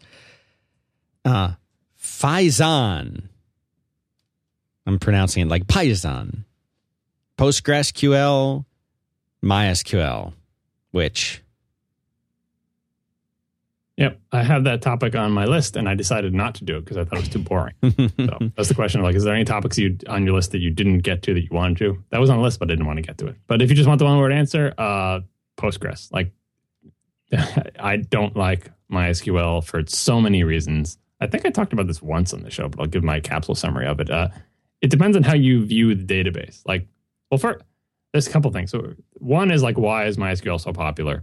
And that has to do with lots of like social reasons and like, you know, ease of use and stuff. But if you are like a database nerd, so like if you're not worried about, oh, tell me which one I can figure out how to get set up or which one is just going to work best with some framework out of the box. So like, right. I don't care about those things because I know about databases. I don't care which one is like easier to set up. I don't care which one most people use. Because all those things are not barriers to entry to me. I can figure it out. I can make it work, you know, right? So you're immediately judging by criteria that most people aren't judging by. Because most people are like, I don't care what database you just tell me which one works with the thing. Oh, Rails likes MySQL. Fine, I'll just go with that, right? But if you're not that person, if you're a database nerd, if you spent your whole career doing back-end web programming, you want the one that matches your philosophy. And my philosophy was, and probably still is, that the database is the defender of the data. I want a database that lets me set itself up in a way that it is impossible for that database to ever contain data that is invalid, right? And I want all the cool database features that let me do that. And I want it to have high performance. And I want to be able to, you know, define my own types and do all sorts of, you know, all sorts of fancy databasey type things. Really rich stored procedure language, so things that are faster to do in stored procedures, I can do that way. Like all database nerd stuff. And MySQL is not even a contender in those things. Whereas Postgres gives me all those things and more. It, you know, gives me the ability to make my database the defender of the data with tons of cool features, half of which I might not even need, but someday maybe I think I will. And I've used both of them extensively. And you know, if I had to pick for any project that I was doing, I would pick Postgres and not MySQL. It doesn't mean you should pick Postgres and not SQL. You know, you should use whatever criteria you want. But MySQL has a history of not being the defender of the data, of letting you insert, you know, letters into integer columns and marking a column as not null and allowing empty string and null, even null values in them. Like this, yeah, MySQL is depressing to me. I don't like it. I never liked it. If I could ever avoid using it, I would. Postgres all the way. Someone in the chat room pointed out that there is a Larry Elmore Kickstarter project, which is already funded. I think it's still going. 25 days to go. Yes, it had. Its goal was $17,000, and it's up to $153,000. I put a link in the show notes. Take a look if you want to see who Larry Elmore was. Okay. Or is. It's by Larry Elmore, so there you go. Keith Parkinson, too. I also like his name. Keith Parkinson? Keith Parkinson. Have you, Mason Who on Twitter asks, have you ever considered building a Hackintosh so you can use macOS but still have a more powerful computer? This, of course, coming from your well-known discontent with the state of the Mac Pro. I have never seriously considered it because that's like, I don't want to do that. Have you built Have you built PCs in the past? I know that you've upgraded, you know, Macs and stuff like that. You're on your own, but have you ever like built a PC? No, never built my PC. Never even owned a PC. I'm kind of in this like the place where you are now, where you don't want to build PCs for other people and you don't want to build your own. You just want to buy one and have it be done. I've always been in that place. I've never wanted to. The closest I've come is like wanting to play PC games when I was a kid because, you know, PC games had color. Especially once like I saw my first PC game in 640 by 480 because I'd see their PC games and they were in color, but it's, you know, 320 by 200 and CGA or even EGA. It was like, oh, MechWarrior 2, it's cool and all, but EGA, seriously? It's just because my friends just had, you know, CGA and EGA cards. But finally, when one got a VGA card and played like Syndicate in 640 by 480, I'm like, all right, I'd like to play that game. But I just played it over their house instead. Never owned a PC, never bought a PC, never wanted to build one. I could be pushed to the point where I have to build one, but so far that has not happened. I'm just patiently waiting with my 2008 Mac Pro, patiently waiting for 2013. Like Tim said, he said. Ian Silverwood, do you think there will be a new Mac Pro in the same form or something else? What do you want in the 2013 Mac Pro? He says Mac Pro and or replacement. And this is when Marco and I were talking about this earlier in the week on Build and Analyze. You know, we identified, I think Marco pointed out that, you know, Tim didn't say, we'll have an updated Mac Pro for you. He said, we'll have something for those of you who like the Mac Pro. It was much more ambiguous than that. Like, well, you know, if you like the Mac Pro, hey, we'll have something for you in 2013. Marco didn't make that point. I made that point. Many, many times I've made that point. Oh, yes, you did, and so you get the credit for it, but he made that point on the show, whether we attributed it to you or not. It's the same point, yes, and it bears repeating. Anyway, I think the odds of something that looks just like the current Mac Pro with different stuff on the inside is like below 50%.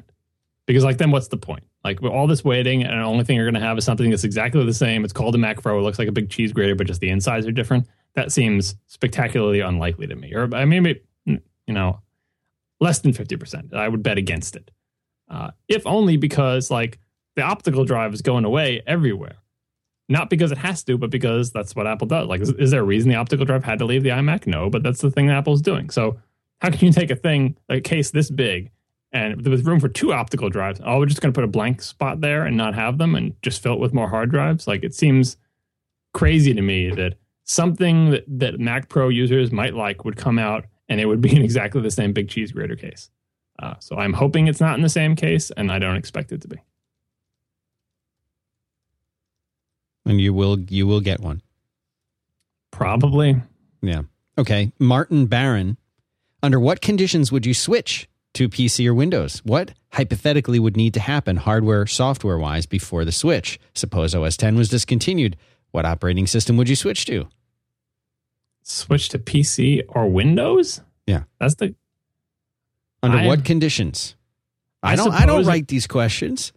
If Apple had gone out of business in like 1997, yeah. He's talking about now, though. Martin, I know. I'm trying to think of scenarios where I'd switch. All right. But if Apple had gone out of business in 1997, I probably would have switched to Linux, but I probably also would have dual booted Windows for games. The only way I can imagine I would ever switch to Windows or switch away from Mac OS X. God. Even if Apple disappears tomorrow, like I would go to Unix. I would not, because I love Apple stuff, but I also love Unix. I do not love almost anything about Windows, except for the fact that it runs some games that I like. So no, I would go to Unix. I would not go to Windows because you say, what if Unix goes away? I think that's harder to do. You could probably make Apple go away, but you can't make Unix go away. So I would almost certainly go to Unix. This, despite the fact that, like I said, I don't want to screw with my stuff. I don't want to build my own PC. I don't want to set up config files. But I would still go with Unix. But I hope it never comes to that. Anna Debenham, who's a friend of the show, I guess we can say that. She says, what do you want to see game console manufacturers doing over the next few years? Now, we talked about that Android-style console, but then the other thing you kickstarted, what are you hoping for? Is it the Wii U? I hope the game console manufacturers, first, I hope they stay in business. That's my first hope for all of them, because they are sort of beset on all sides by competitors that are sort of, is there room for a traditional game console? I hope that there continues to be room for that device, and I hope they innovate in such a way that they stay in business.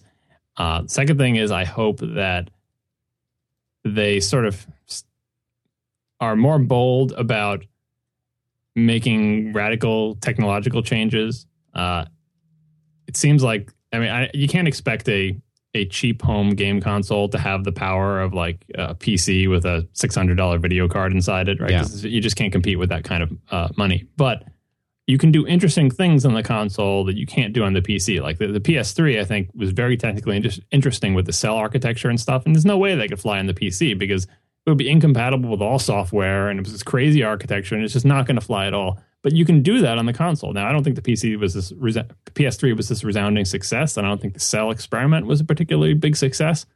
But that kind of innovation, it can't happen in the PC space. It can't happen in the Mac space. It really can't happen in the phone or tablet space because they have such an entrenched, backward compatibility culture and stuff like that. Whereas on the game console space, it's still okay to say, maybe your old games will run on the PS4, maybe they won't. They always try to do some nod to backward compatibility, but that's a relatively recent phenomenon. I wish that would be beaten back a little bit because it lets that divide of saying, well, from one generation of the console to the next, lets them wipe the slate clean and go, all right, well, we don't really care if PS2 games play on the PS3. Like the way they did it was they put the PS2 emotion engine chip thing onto one system on a chip, and they just shoved it on the motherboard next to the PS3. It was basically a PS2 and a PS3 next to each other. And eventually they just ditch the PS2 compatibility entirely. And, people grumble a little bit, but we all survive, right? I like that. I like being able to wipe the slate clean. And so that's what I hope console makers continue to do. This is anachronistic. It's like, what they should really start to do is be more like the App Store and, do all the stuff they need to do to stay in business. But what I love about the consoles are the old things that are terrible for them that are driving them out of business. But if you ask me what I want, that's what I want. All right, let me here. Oh, here's a good one. Nicholas Ward, a.k.a. Ultra Nerd. Would you ever leave Perl for another language? What would such a language need, or how could Perl be improved? Well, I think that last part, that's a whole show or a whole series. But the first part, would you ever leave Perl for another language, and what would the language need? It's not like... that's not really how development works in the modern world where you're like, you're an X programmer and you do all your programming in that language and you can leave it for another language. Like at various times in my current career, like I've spent not just like a day or a month or a week, but whole, long sections of my work life doing most of my programming in JavaScript, in PL SQL for Oracle and PL SQL for Postgres. Like just because Perl is the language I know best and like the most doesn't mean that that's where I spend the majority of my time. So I think all programmers these days are sort of multi-language. You have to be. Does CSS count as a language? Certainly JavaScript does. Like, you can't just be a programmer in one particular language. So I don't think I'm like, am I leaving Perl when I spend 3 months writing JavaScript? No. Like, have I left it? I don't know. I don't really know what that means. If you're asking if there's a language that I like better than Perl, like... I think what he's trying to say is your programming language of choice is Perl. What would it take for your programming language of choice to not be Perl, to be something else? You need a language that I like better than Perl. Like, do I like Ruby better than Perl? No, I don't. Like, I look at, that's the problem with Perl, as I think I said in previous shows, when I look at other languages like Python and Ruby and stuff like that, like in Ruby, I see a language that should have learned more from Perl, but didn't. Like making the same mistakes that Perl made. Which sounds crazy. It's like, well, but Perl already made those mistakes. So like, why, you know, why are you sticking with the language that you're acknowledging has mistakes? It's like, well, I'm not going to leave for another one unless I think it's learned everything there is to learn from Perl and it's not made those mistakes. And Python is like philosophically different, has like a different style and flavor, and that it's, you know, very different from sort of the Perl culture. And that's not like the way, that's not the kind of culture I like. JavaScript, ugh, no, I don't, you know, it's not, I don't dislike JavaScript for the reasons that most people who dislike JavaScript dislike it. Again, I dislike it, you know, not because the DOM is ugly, not because working with browsers is annoying. All those things are true. But like as a language, it's just so feature poor and limited and oversimplified, and things that should be simple are complicated. And just, you know, like the reason CoffeeScript exists is because people who are programming language connoisseurs don't like JavaScript. It's not a great language. We like what you can do with it. We like the fact that there are fast engines you can run on, all sorts of other reasons, but as a language, not great. So far, there is not a language out there that I like better than Perl. And what it would take for me to leave Perl for another language in that sense would be for me to see a language that I say, this language is more fun for me to work with than Perl. It doesn't mean the language is better, it just means I like it better. That so far, that has not happened. I think I named most of the contenders, but there's some other one I'm forgetting that people want to hear me express my distaste for. I can do that. But Chris Shuck asks if you've ever resorted to programming in Python. I think I have a couple of scripts that I have hacked up that are written in Python. I don't think I've ever started a script from scratch in Python. Like my Twitter backup script is someone else's Python Twitter backup script that I have modified over there. Yeah, like that Flickr exporter thing, the same thing. Like no one should have to write in Python. Yeah, it's not. It doesn't match with my, and some parts of it do match with my philosophy, but the other parts of it don't. And that Python is another language that I felt like, oh man, like it's. I see it going through some of the same things that Perl did with like Python's OO system, where they changed their mind and made a different OO system, but like all of them are. You just look at it and you're like, no, you know, you didn't. That didn't work out for you guys. You didn't quite figure it out. You're close. You have some things that are good, but no, not for me. Crisis. Who's Crisis121 on Twitter? What are the most important things you've learned about podcasting since starting Hypercritical? Is that Crisis with a Y? It is CRISIS121. Oh, well. The most important things I've learned about podcasting? Yes. That is the question. I guess the most important thing I learned about podcasting is that I am passively able to do it. Which was a question to begin with. Like, I don't know if I've talked about this, but my fairy pod mother, the person who I listened to, who made me think that podcasting is a thing that I might like to try to do, was a fantasy fiction author named Mer Lafferty. She still has, I think, a podcast called, well, I originally listened to Geek Foo Action Grip, which I think is gone, and she's got one called I Should Be Writing, which was a podcast for wannabe fiction writers by a wannabe fiction writer, but then she had to drop the wannabe when she became a published author. So congratulations to her. But both of those shows were just her talking into a microphone about writing and geek-related things. That's it. No co-host, no anything. She produced them all herself. She just sat down in front of her desk. She took letters from people. She read them. She talked about writing and what it means to be a good writer, and had little segments and had sponsors and all of that stuff. And I love listening to them, despite the fact that I'm not a wannabe fiction writer. And I said, you know what? This is just one person sitting wherever she is, North Carolina or something, sitting in some room in front of a microphone and talking. And because she's an interesting person, has an interesting thing to say, I'm sitting here listening to them. Right. I'm like, I have interesting things to say. It seems like something that I could do. And that was years and years ago, before, you know, I don't remember when those things started, but it was way before 5x5 and way before, you know, that was, I think there was even a gap in there where like podcasts stopped being a thing for me. But that, that's the most important thing I've learned about podcasting, is that it's one of the things that I'm able to passively do.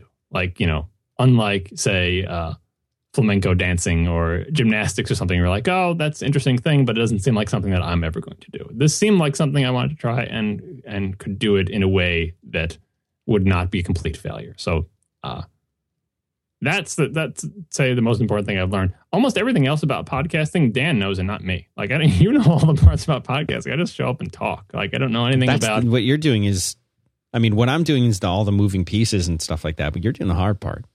Well, I mean, it depends on the way you view it. Like, because Mer Lafferty was doing both parts. Like, she set up the website and it got the sponsors and, you know, had everything work right and made the RSS feed work and dealt with iTunes stuff and bought bandwidth and, like, you know, that is a big important part of podcasting. I just don't know anything about it because I don't do any of that stuff. That's the service that 5x5 provides. So I can't give any insight into if that's what you mean by it. When people say podcasting, sometimes they mean like, how do I physically set up a podcast and get it to show up on iTunes and stuff like that? And the other side of it is, how do I make something in recorded audio form that other people actually want to listen to? Kind of related to that. Let's see this question. Okay. What tips does John have for an aspiring journalist that wants to that would like to grow up to be just like him, Ron Glassman? I think I've emphasized this before, but I do not view myself, nor have ever viewed myself, as a journalist, because I think of that. Maybe I'm wrong in thinking of journalists in this way. Maybe it's a too narrow definition, but I think of someone as like a reporter who whose training is how to go out and get a story. The journalist doesn't have to know anything about football to be, well, maybe sports is a bad example. That's probably the counter example. You don't have to know anything about like county government to be the guy who sits in all the county government meetings and does reporting. You'll learn about it once you have that beat, and you're supposed to. Your job is, I'm a smart guy, but I don't need domain knowledge. I can just go into any topic, learn about it enough to write a story, like a magazine writer or something. You know, you get embedded with the troops and learn about it, or talk to some people at some startup about technology, learn enough about technology to then summarize it and explain it to people, or do reporting, or sit in the White House press room and ask questions about. And you will learn to beat as you get onto it. But your training as a journalist is, I don't have this job because I'm the guy who knows the most about superconductors. I am from Time Magazine interviewing this scientist about superconductors because I'm a journalist, and a journalist can write a great story about anything. Just send me in. I'll figure it out. I'll do the research, right? That's not me. I am not a journalist. I've never have been. I don't want to be a journalist. It's not something I aspire to. I have a very difficult time writing about even the topics I know about. I'm totally unable to write about topics that I don't know about. I'm not interested in, you know, researching them and figuring them out for people. Like, I don't want to be the guy who has to tell you about the police blotter in a small town. Like, that's not interesting to me at all. So I have very few tips on how to be a journalist because I am not one and don't know how to be one, and would be a terrible one if I had to be. The few things that I know by like contact with other people. I think, was this on the crossover? I think on the most recent episode of the crossover was Jason Snell. He talked about how Dan Morin became a journalist. Yeah, he walked up to him and said, I want to write for you guys. Yeah, the first thing he did, I think, I actually learned recently, the very first thing that Dan Morin had published, I hope I don't get this wrong, Dan, is that he, I don't know how it got into the paper, but he wrote something for the Boston Globe about Star Wars Episode 1. Like, I think it was about the fandom, or, you know, maybe it was before the thing came out, or about waiting in line. I don't remember the details, but he was published in a newspaper, and that must have been difficult to pull off. But in this modern age, you know, going up to Jason Snell at a trade show saying, "Hey, I like Macs. I want to write for Macworld." That's a weird kind of getting your foot in the door. And at this point, we're talking about Lex Friedman, who Jason also talked about. Didn't even have to see him in a trade show. He just tweeted to him and said, you know, the Macworld tweeted, "Hey, we're looking for people to review software," and Lex replied and said, "All right, I like to review software," and they gave him a shot. Basically, it's easier than ever to get your foot in the door at some established publication, and if you don't or can't do that, you can always try doing it on your own. The bottom line is that the reason Dan Morin and Lex Friedman have jobs at Macworld now is because they were good at what they did. Not awesome, super great the very first time out the door, but there was obviously like something there. And how did that something get there? Is it because they spent their high school careers at the student newspaper? They're really into English. They read a lot of books. All those things combined. Like, you can't just be some random person who's like, you know what? I think I might like to try journalism. You have to put in the work to do all the stuff, to become well-read, read lots of journalism, write stuff on your own, just be terrible at it for a long time and work your way up. And eventually, there's no reason why, if you work on that skill set and are truly interested in a topic, you can't get a job in that field. But I've never done it myself, and I don't want a job in that field, so I don't know how much help I can give there. All right. How did you become Stephen Mann? No relation. I would be tickled if you asked John, how did you become such an accomplished critic?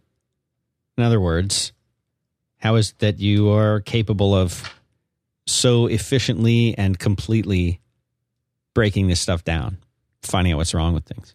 I think a lot of it is genetic, just like your personality. If you're a complainer, if you're a whiner, if you like complaining about stuff like that, and that hypercritical thing in Ars Technica I talked about, that was, you know, one of my major innate skill was the ability to figure out what's wrong with things. A lot of it has to do with, you know, having that sort of disposition, but also growing up in a house. You know, my family is Italian, and we would yell at each other and argue at the dinner table about everything. So if you're in, like, I don't know, you see the parodies of different types of American families on television. One of the stereotypes is sort of the waspy Protestant family having Thanksgiving dinner very nicely, and, you know, they carve the turkey and everyone quietly eats and says, "This is wonderful, Mom," and they eat them, whatever. And the other stereotype is the giant Italian family yelling at each other over Thanksgiving dinner. That was right. My family. Not in a bad, you know, people who see that, like, depending on where you're coming from, you're repulsed by that and think it's awful and they all hate each other. But if you're from that kind of environment, it's heartwarming. And so that's the environment I came from, the time where everyone's yelling at each other over the table and arguing about things constantly. And if you want to participate in that environment, you better be able to, you know, if you want to be at the grown-up table, you better be able to argue with the grown-ups about whatever it is that they're talking about. So I think that helped a lot. And also probably just being a nerd. And, you know, if you can't excel in the areas where nerds tend not to excel, at least maybe you can argue them into the ground. I don't know. I'm pulling for anything here, but that I think explains it. Mostly innate, and then combined with the environment. Kevin Connor K. Do you invert your vertical look axis, and do you have strong feelings about customized controls in general? FPS or third person? He doesn't say, but I'm going to assume FPS. He's in the chat room, and he should be paying attention. So we should it's his question. I hope. Right, so FPS, no invert. I don't understand how people do inverted Y in a first-person game. It's crazy to me. Connor K says both. Yeah, I suppose you could. It's kind of like reverse scrolling in line. Like, you could probably get used to it. It's definitely one of those things that will flip on you. But it doesn't mean it's not crazy. Like, a good example, I've recently been telling my son about this to try to teach him about the wonders of the human mind. But, like, you know, those I was telling him that the image on the back of his retina is displayed upside down because of the lens in his eye, but it doesn't look upside down to you as your brain, you know, just interprets it the right way, right? Yeah. So they have glasses that you can put on in front of your eyes, like goggles or whatever, that will flip everything around again. So everything looks upside down to you. And you put them on, you're like, oh, how am I going to walk around with these glasses? The ceiling's on the floor's on the ceiling, everything's upside down. It's crazy. But if you walk around with them for a day, your brain will adjust and everything will look fine. So wait a minute. You're saying that everything will look right side up again to you, or? Yeah, your brain will adjust and it will look normal to you. It's kind of like when you put on, like, ski goggles and everything's yellow for a little while, but then eventually it just looks normal. And then when you take them off, everything looks weird. So if you put on glasses that vertically flip everything that you see, you will bump into things for a little while, but after about a day, you'll be used to it if you don't take them off. And your brain will basically adjust.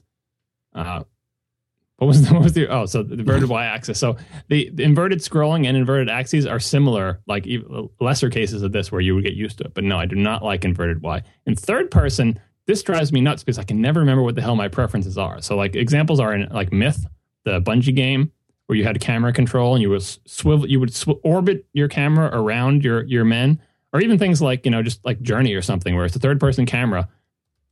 There is a way that my brain works best in terms of, like, what do you do if you want the camera to rotate counterclockwise around the thing that you're looking at? Do you press to the left or do you press to the right? And I can never remember which one I like best, except I have this mild discomfort when it's the wrong one, and then I invert it and go, oh no, that's much better. You know, Mario 64 is another example. Or Mario Sunshine is a good example. When they had the C-Stick free look, the default controls in Mario Sunshine for the camera controls, I think, are the ones that I like. I can never remember, you know. The thing about third person is, like, when I want the camera to look up at the sky, do I pull back like I'm driving a plane looking up at the sky, or do I push forward? And that one I can never, like I said, I can never remember what my preferences are. And I also can't even remember what they consider inverted or not. But FPS is clear cut for me. No inverted Y. Okay. Oh, here's a neat one. Actually, let me do our final sponsor, Squarespace.com. Everything you need to make an amazing website. Fully hosted, completely managed environment for creating and maintaining a beautiful website, a blog, a portfolio, pictures, whatever it is you want to do, you can do it. Doesn't matter if you're experienced building sites or not. If you are, you can use SFTP to update the templates. That's by switching into this developer mode they have. You can use Git to check out the templates and control everything, all the HTML, all the JavaScript, all the CSS. But what if you're not? What if you don't care? Well, then you can use their layout engine, which is all drag and drop. and just click to configure stuff. You build the site and build the pages exactly the way you want. You pick one of their templates. It's got responsive design. It looks great on every device. It's pretty amazing. You can check these guys out at squarespace.com. If you sign up for a year, you get 20% off. 2 years, you get 25% off, and a free domain name comes with those. Or you can just do month to month. I mean, this isn't something free. You pay for it. It's supported software. It's $10 a month. And you can learn more by going to squarespace.com/5x5. You start the trial. And when you do, you enter Dan sent me 12. That'll give you an additional 10% off everything that you do there. I think you'll love these guys. You don't have to worry about scaling or hosting or any of that nonsense. Check them out, squarespace.com/5x5. Thanks very much to them for making this show possible. Blue Imagination asks, what is your favorite specific model Apple device of all time? It can be a computer, a phone, a tablet, etc. That's easy. I actually already answered that in the when Macworld magazine had its 25th anniversary of the Mac issue. They solicited feedback from various current day Mac pundit people, whatever, right, including me and John Gruber and a bunch of other people. Yeah. And I think three of us of similar ages pick the very same best Mac of all time. And that is and continues to be my favorite thing that Apple has ever made. That's the Mac SE30, which most people listening to the show probably don't know what it is. But if you want to, like, there are space limitations in Macworld, so I can only write like 200 words about it, but I could have written like 3,000. I'll try to find a link for the show notes to that particular story on Macworld's new website. Things are a little bit moved around, but the gist of it is that the Macintosh originally was that little computer that most people should know what it looks like. It's like a little vertical thing with a little 9-inch CRT stuck in the front of it and a floppy drive in the front that looks kind of like a mouth, looks like a little person. If you've ever seen the Banana Junior from Bloom County, that's what it's based on. That's what the Mac was in the beginning. And then they came with the Mac Plus and the Mac SE, all same form factor, different details about the surface features, but more or less the vertical little thing. And then the Mac 2 came out, and it was more like a PC slab type thing, and then Mac started varying from that point on. But for the Mac, from the beginning, was that vertical thing. And the Mac SE30 was basically a Mac 2X, which is the big, powerful machine, shoved into the big, powerful color machine, shoved into the little original black and white kind of case, like that form factor. And so it was small and looked like an original Mac, but had the internals of what was then Apple's fastest computer you could buy. And that was kind of like, I think the analogy I used in the Macworld thing was like, you know, putting a Ferrari V8 engine into a Honda Civic. Like, it was this little compact little package that a regular person could afford, kind of. It was like $4,300 in like 1987. So, okay, maybe not, you know. Very few people could afford. It was still less than the Mac 2X, because that you had to buy a monitor with too, and the monitor was like $800 or some crazy thing, you know. So in a small package that I could fit on my desk right on top of my stack of existing hard drives, it would fit, you know, exactly the same footprint. But inside that was like, you know, a speed demon engine. And like I think I said in the Macworld thing, this was back in the age when every new computer that Apple came out with was better than all of its previous computers in every possible way. So like when the next computer came out, the old computer had mono sound, this one had stereo. The old computer had this much RAM, this one had more. The old computer had this much hard drive space, this one had more. The old computer had this speed CPU, this one was faster. Every single part of it was better. Like there was no like, oh, here's a new model. And it's like, you know, when a new Mac Mini would come out, back when the Mac Pro was being updated, you didn't expect the brand new Mac Mini to be faster than the modern day Mac Pro in like, you know, 2007, let's say, when the Mac Pros were still being updated, right? Of course, Apple's, you know, the new Mac Mini is not going to be faster than last year's Mac Pro, because they have a segmented product line. But this was very early in the beginning of Apple. Every single new Mac was the best Mac there ever was. And so the SE30 was like the last of that line, where it was like, this is better than the Mac SE and the Mac Plus, and even better than the Mac 2, which was that big gargantuan, you know, PC-looking thing that you had to buy a separate monitor for. You could even put a 24-bit color card into the thing, which I did. So that was the end of the line for that. And it was also the best original form factor Mac they ever made. There's even things like the Mac Classic and stuff. That was back in the age when it's like, all right, well, here's the Mac Classic. And it's not as good as the modern Macs. But if you want some dorky little thing that looks like the old Mac, you can have it. Like, that was totally not what we're talking about. This was a high prestige, high class, best in class in every possible way, awesome machine. And it was the end of that line. And it was the best original form factor Mac. And so that's why it's my favorite. And I had that computer for years. Like, I had it.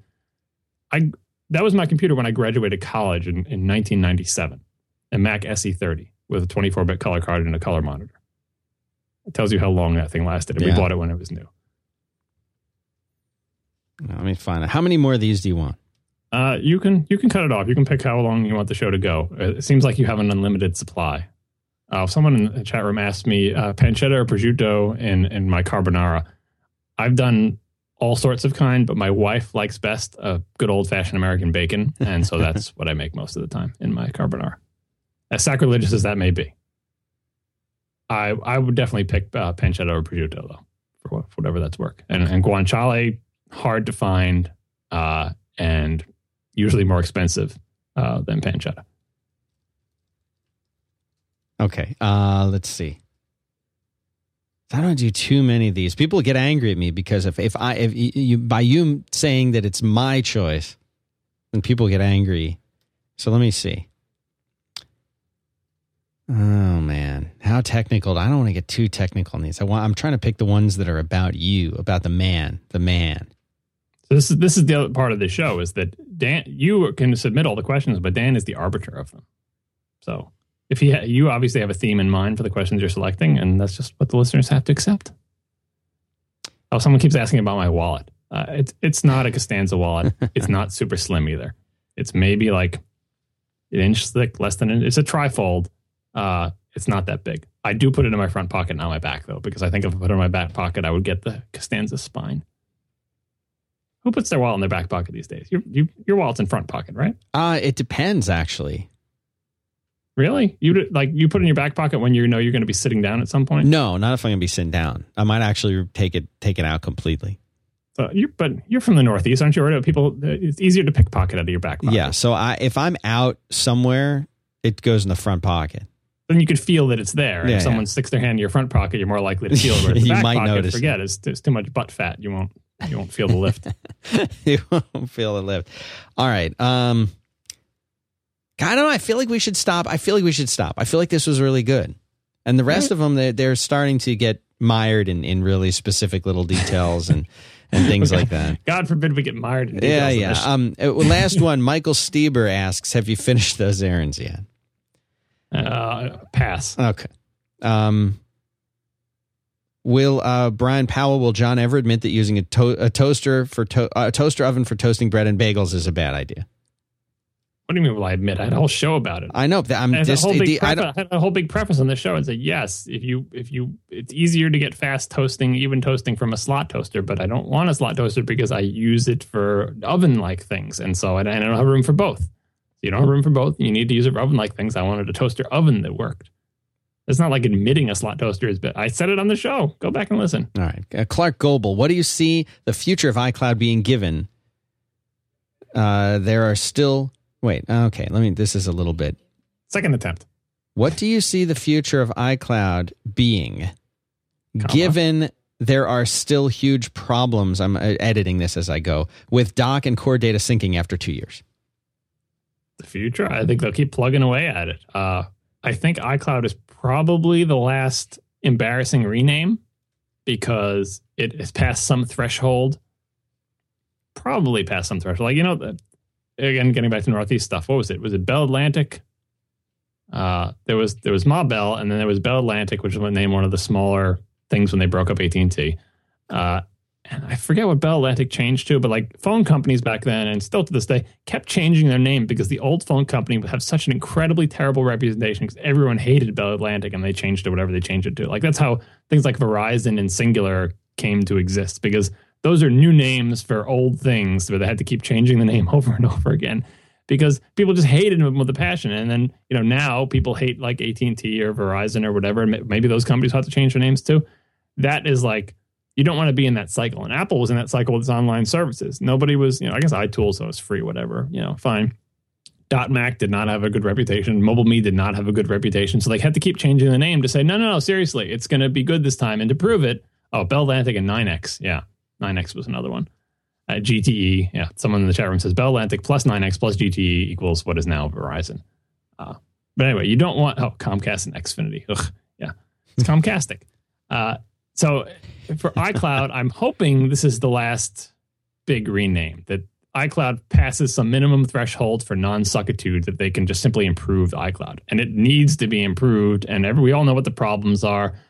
The problem with Apple's secrecy is they never, beyond saying that now the cloud is the center instead of the digital hub, they never articulate their philosophy of, like, we have to just kind of tea leaf read of, like, why is it that each application gets its own container? Well, I guess it's simpler, but then how are they going to share data? Well, they think sharing is not that important. You can do everything in the apps or maybe email. Like, we're just trying to figure out what is it that you think you're doing. And part of it is like imagining that there's some master plan when maybe there isn't. And the other part of it is just maybe their plan is stupid and doesn't reflect the needs of their customers. But I think they'll keep plugging away at it. I think that even within the current broken paradigm of these little independent silos and everything, they can't even get that to work right. Like, get that to be reliable, fast, predictable, and maybe then, or maybe in parallel, also worry about what you're going to do. But boring stuff like implementation competence is, does it perform well? Does it do what you say it's going to do? Even if what you say it's going to do is stupid, you have to at least, get competent. Because then what happens if you come up with a grand new plan?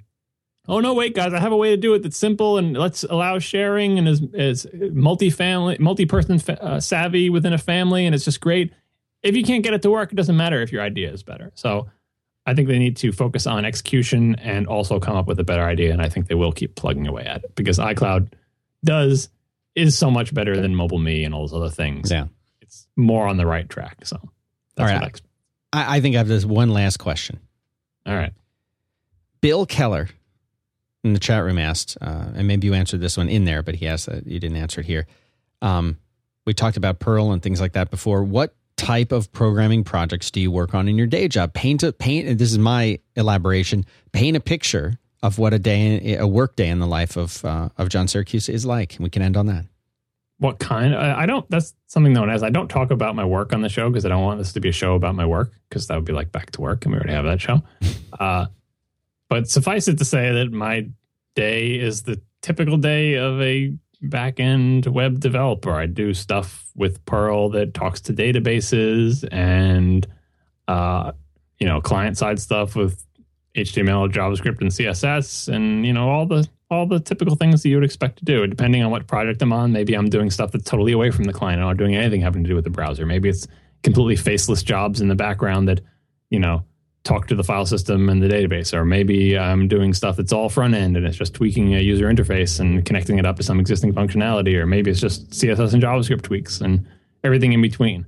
Day to day, it depends on the project, depends on what you're doing, but that's basically it. Just the typical day of a working programmer. I interact with the bug tracking system and source control and text editors. Like, it's not rocket science. It's pretty much what it is. It's a typical developer type of environment. Hope that answers the question. Most of the answers are boring.